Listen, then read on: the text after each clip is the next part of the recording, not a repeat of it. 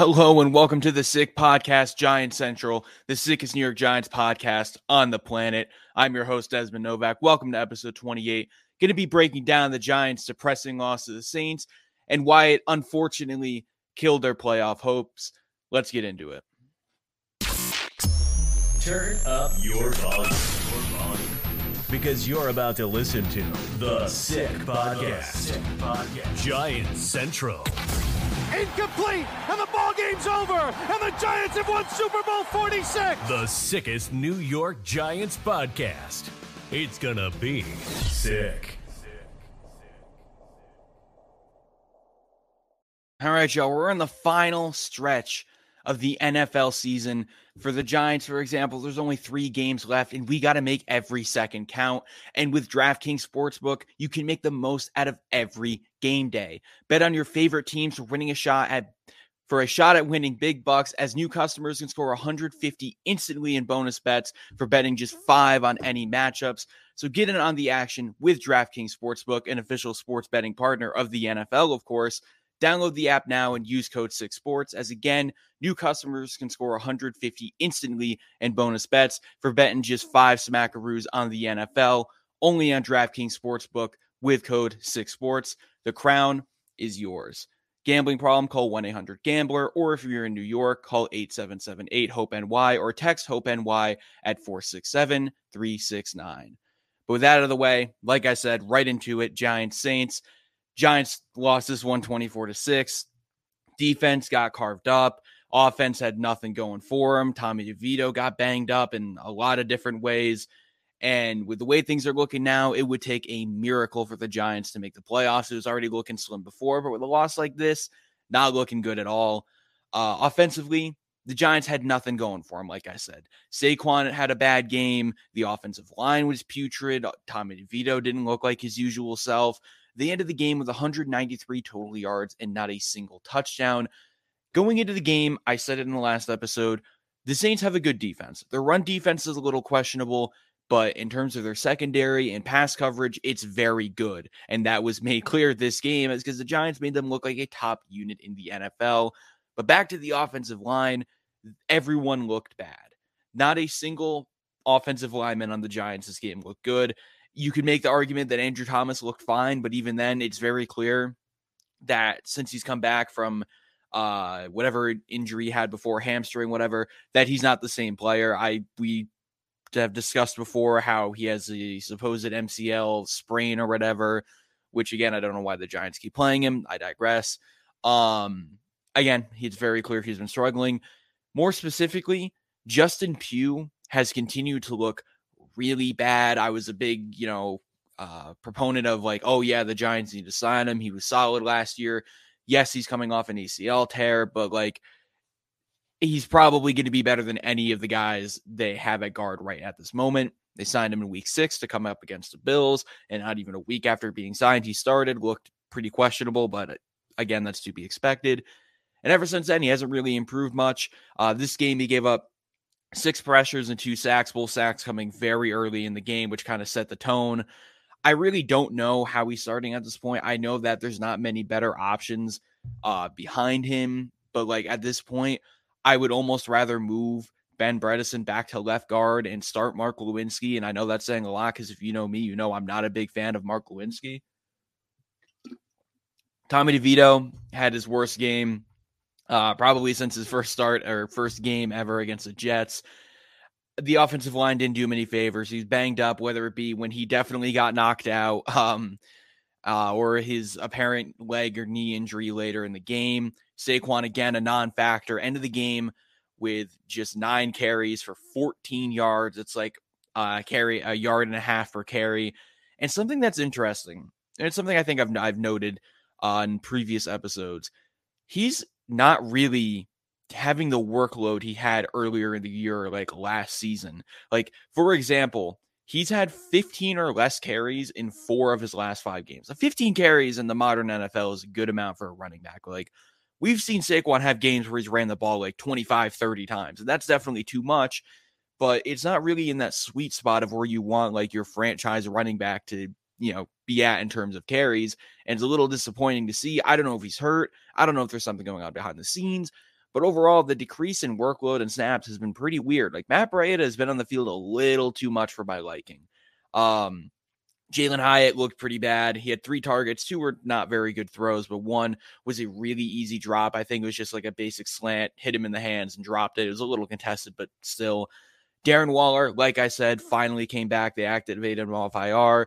He was on a pitch count, but still ended the game with four catches for 40 yards. Made a big difference. Like I was saying, obviously the him coming back didn't open up the run game like I thought it would, but regardless, he was there. He was the Giants' best receiver. Yeah, he wasn't their leading receiver because Darius Slayton had a couple of catches in garbage time. But in terms of making a difference when the Giants were actually in the game, Darren Waller did the most. Um, back to the offensive line, though. This is something I, I kind of tweeted about during the game, and it's uh, something I've really talked about a lot since I've had this show. The offensive line is the worst in the league right now. Like statistically, they have they've given up the most sacks in the NFL. 15 more than second place. And yeah, a lot of these sacks can be attributed to, you know, guys like Tommy DeVito and Daniel Jones not really being able to process defenses, standing in the pocket for too long.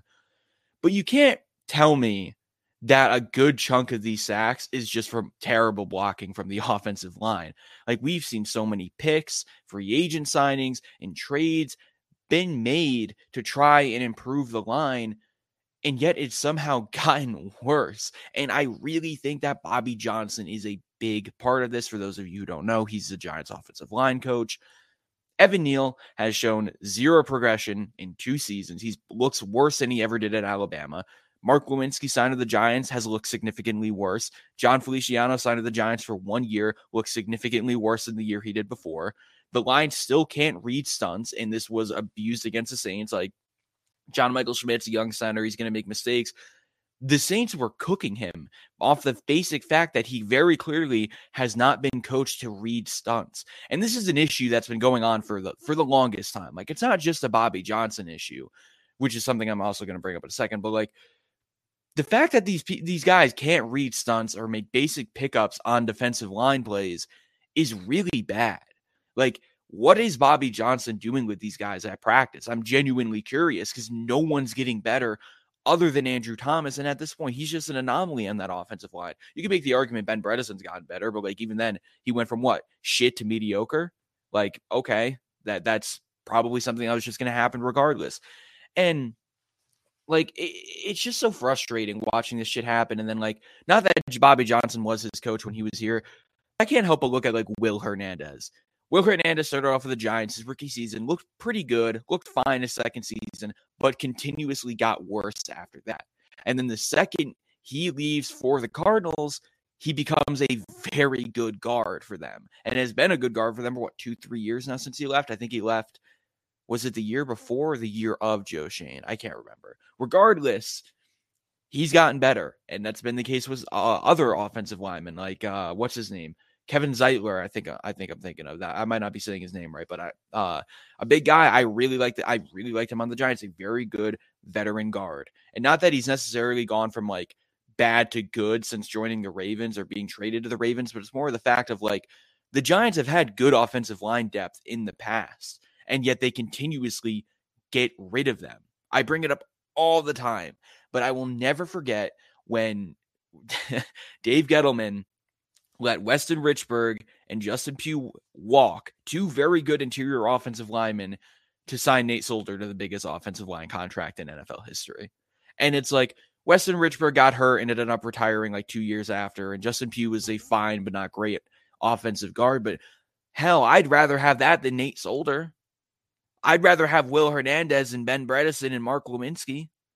Like, eh, like yeah, and it's it's to the point where like if Bobby Johnson is somehow retained after the season, the Giants aren't gonna go anywhere. It's very clear at this point that he's just not a good coach. Like, period. He's not a good coach, and the lack of progression from anyone is very telling of that. So if they look at this, they look at the offensive line being one of, if not the worst units in the NFL, and both seasons Bobby Johnson's been around and decide that it's a good idea to retain him, then I, I don't have much faith in this front office at, at, at that point. But uh, switching over from the offense, because there's not really much to talk about from them. No one did anything like outstandingly bad or good other than the guys I've mentioned. Uh, the defense, first bad game from them in a while. Uh, Wink decided uh, going into this game to run a zone as opposed to a normal man, and it just it didn't work. It, it definitely seemed like the zone depended on pass rushers getting to Derek Carr, but it just didn't happen. Kayvon Thibodeaux was a no show, had one tackle, zero pressures. Dexter Lawrence, I don't want to say was a no show, but definitely disappointing. Three tackles, no pressures as well. Derek Carr had all day to throw. And the Saints really ran some beautiful pass designs to really just carve up the zone of really just because they knew Carr was going to have all the time in the world of just waiting and, and abusing the zone, really just dropping the pass perfectly in between, making great reads. Like this is just a good game from Derek Carr. Like I was kind of shitting on him before, saying that like I could see him getting benched, but that was also on the fact that the Giants defense had just looked great. So like I thought he might play bad early on and get benched for Jameis Winston and I was proven wrong. I look silly. Um, but it, the point is, the Giants have two Pro Bowl level pass rushers in Dexter Lawrence and Kayvon Thibodeaux. And for them to be as quiet as they were this game is really concerning because, like I, I was saying in the last episode, the Saints' offensive line is fine. It's good, even, but it's not great. And I've watched both Kayvon and Dexter Lawrence just absolutely shit on some very, very talented players. And to watch Kayvon get beat by Andres P, Andres P, however you say his name, and Dexter get shit on by like mediocre guards and centers, like it's not good. I'll I'll give Dexter some slack because I think he's uh, coming off like his first full go week of uh from a hamstring injury, which is not something anyone likes to see.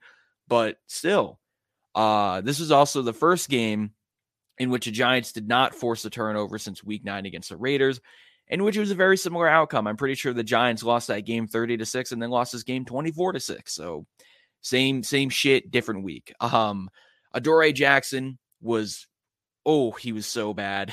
Gave up four catches on four targets for 74 yards and a touchdown. Had two very big game changing plays, but not in the the way that you'd hope uh, I'd be saying that uh, on third and 14th, I believe early in the fourth quarter. Uh, you know, it's third and 14. There's a very small chance of the Saints converting it. He got toasted by, I believe, A.T. Perry on a deep comeback route. And then, like, not gave up, but just whiffed on the tackle. They got it and then went on to score. And then earlier in that game, third and seven, Derek Carr throws an incomplete pass. He gets flagged for holding. Saints go on to drive, score on that drive as well. That's two drives that would have been ended, and the Saints would not have scored had Adoree Jackson not made two big mistakes. And this has been a bad season for Adoree. Like he's been really mediocre all year long. And at this point, he's probably not going to get a new contract this offseason. I was looking because I was writing an article for GMNHQ. I think this is the most yards Adoree has given up in a season since like 2018, 2019 and he hasn't even played a full season yet. Not only is the year not over, but he's only played like 10 games and he's given up the most yards in like five years. Like that's bad, man. That is bad. Um, it's really disappointing because you can make the argument that Adoree could have been a Pro Bowler last year had he stayed healthy, and he just comes out this season and hasn't and has been outplayed by guys like Cor'Dale Flott and Deonte Banks a lot. And it's going to be interesting to see really how much money he gets of like if teams are going to think that he's going to bounce back or if they don't think he's going to I, I don't know. Uh, for the linebackers, Micah McFadden made a few nice plays throughout the game, but Bobby Okereke was pretty damn quiet. And to me, it kind of goes to show the difference between like him and Demario Davis. Of like, Demario Davis is a mm. fucking monster, man. I was looking at his numbers going into this game. Like he is still probably the second best linebacker in the NFC behind, of course, Fred Warner, who's probably the best linebacker in all football. Yet I think Okereke is second in NFC Pro Bowl voting. And obviously the difference in Saints fans and Giants fans is, is a reason for that. But like Demario Davis is so good. Like I think he's they're obviously Saints leading tackler, but I also think he's second on their team in sacks. I like it, it was five and a half before the game, but he had one, so it would now be six and a half. So like he does it all. He's great in coverage. He's great against the run. He's great. He's a great pass rusher. He's basically like just an upgraded version of Bobby Okereke, like a very good all around linebacker, but just obviously again better than Bobby Okereke, and which is cool. Like I, I've always really liked Mario Davis. Um, and obviously this game again just goes to show the gap in between the two in talent. Uh, and also shout out to A'Shawn Robinson again. Uh, again, when I made my tier list video, I was saying I put him in like D because he hasn't been doing much. And now he had, he's had 16 tackles in two weeks, which is like really fucking good for an interior defensive lineman. Again, hasn't really done much this year, uh, but has been showing up. I don't I don't remember what kind of contract the Giants signed him to, but maybe it's ex- expiring. If it is, I wouldn't be surprised if they brought him back. Another thing that happened this game, this is an offense or defense. The injuries were really annoying. like uh Tommy DeVito got knocked the fuck out. Then Tyrod Taylor comes in and then Tommy DeVito comes back, gets hurt again, but is playing through it. And then earlier in the game, you have Randy Bullock, who looks like he is like Justin Pugh just got off the couch. Like he does not look in shape at all. Hurts his hamstring on a kickoff. Jamie Gillan comes in, gets hurt. I don't think it was on a kickoff, but hurt his hamstring as well.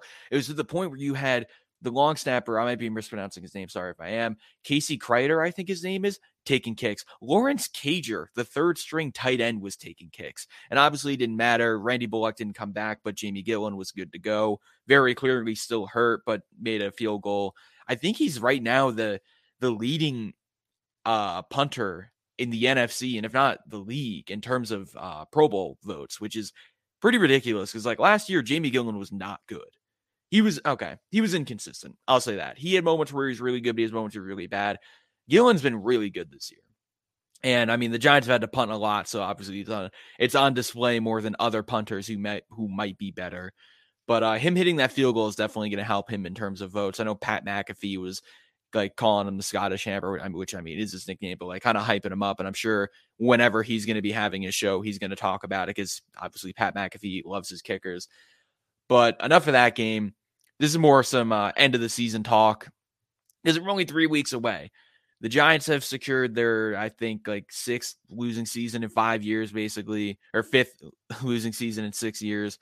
Um, there's three games left, you know, and at this point, it would take a miracle for the Giants to make the playoffs. They'd have to beat the Eagles twice and the Rams, and a lot of other teams would have to lose out. So, like, they're not statistically eliminated yet but they're they're not making the playoffs. If I'm not mistaken, I saw it yesterday after the game. They're currently slated to pick seventh overall in the draft, and they have like a 54% chance of falling into the top five. Obviously, depends on how some of the other teams in that range play, and obviously the Giants as well.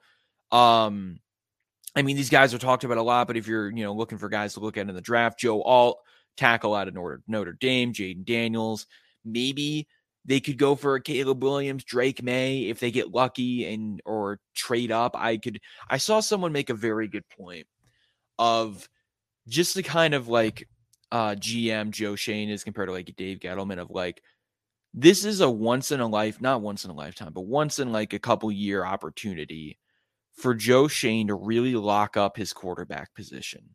Kind of like what the Bills did when they drafted Josh Allen. And it would, in a way, be foolish for them to not try and trade up. And I'm not saying that's the right thing to do because I'm always hesitant when it comes to trading up. I'm hesitant when it comes to drafting quarterbacks. I've had to, I've watched my team draft two first round quarterbacks in my entire life, and I was like one year old. One year, would it be one year old? Yeah, sure. Uh, um, when the first one happened with Eli Manning, and then obviously Daniel Jones, and Daniel Jones ain't working out, so you know, I'm not used to the whole quarterback thing like a team like the Browns might be or the Commanders or whatnot. Uh, regardless, going into the offseason, there are a lot of holes that need to be addressed. You have your offensive line, obviously, still the issue of not really having that top level receiver. You have to figure out the whole contract situation with Xavier McKinney. Do you re-sign Adoree Jackson? And if not, do you draft a corner like second, third round? Do you sign another veteran? Uh, what do you do with your interior defensive line? Because now you kind of have a gap left, but from Leonard Williams being traded. You look to replace potentially replace Azeez Ojulari, who has kind of been quiet this season, regardless of whether or not he's been healthy. There, there are so many things that the Giants could do this offseason that it's really just going to be interesting to see. Right now, they currently have, I think, a first round pick, two second round picks, and then like the normal amount of, you know, three through seven with maybe a couple extra like fifth. I think they might have an extra fifth. Um, they have a little under 40 million cap space, so there's definitely room to do to make moves. Basically, there there's a lot of room to improve with this Giants team heading into next year. However, we'll see if they make the right moves. I'm I trust Joe Schoen a good bit. I don't think he's done anything too bad in terms of like drafting signing anything. He's definitely hasn't been perfect. There's no doubt about that. But I trust him enough. I, I don't know, man. This season has not gone where anyone expected it to be. They made the playoffs last year, and obviously, right now they're one of the worst teams in the NFL. Moment, there's been moments where you could say they were the worst team in the NFL, but I don't know. I, I, keep saying I don't know because like I'm trying to think of something of like, oh, if they do this, it, it can formulate to that and that. But like, I got nothing, man. Like the, it all really depends on what direction the Giants want to go. Do they want to keep Daniel Jones around another season? Maybe draft someone the year after and focus on a different position in this year's draft? Do they not do that? And then you have the question of do they trade up for Drake Maye, Caleb Williams, or do they settle for a Jayden Daniels or God help me a Bo Nix? If I like, I'm never the kind of guy to really hate on players, especially like prospects. And I think the only time I really ever have, and I talked about it on last episode, was Trevor Penning and it was more of because I didn't understand the hype with him, and he's also he's kind of kind of a douchebag. I'm not gonna lie, like he, he's gotten in way too many fights with his teammates. The whole thing. It, he moving on. Bo Nix is not a guy I like, and it's not has nothing to do with him as a person. I'll say that I know nothing about Bo Nix as a person. I just I, I don't I don't see it. Plain and simple, I do not see it with Bo Nix. And I really don't want to the Giants to draft a guy like that when there's someone like Jayden Daniels, who I think has way more upside than him. Regardless, going to be an interesting and maybe fun offseason. The draft is going to be crazy. That's all I know. But with that being said, going to wrap things up here. Please remember to like, comment, subscribe, hit the notification bell so you're reminded of every time we drop a new episode. I'm your host, Desmond Novack, and thank you all so much for watching. And that's a wrap. Hope you don't miss us too much until next time. Follow the Sick Podcast, Giant Central on YouTube, Facebook, Google Play, and Apple Podcasts.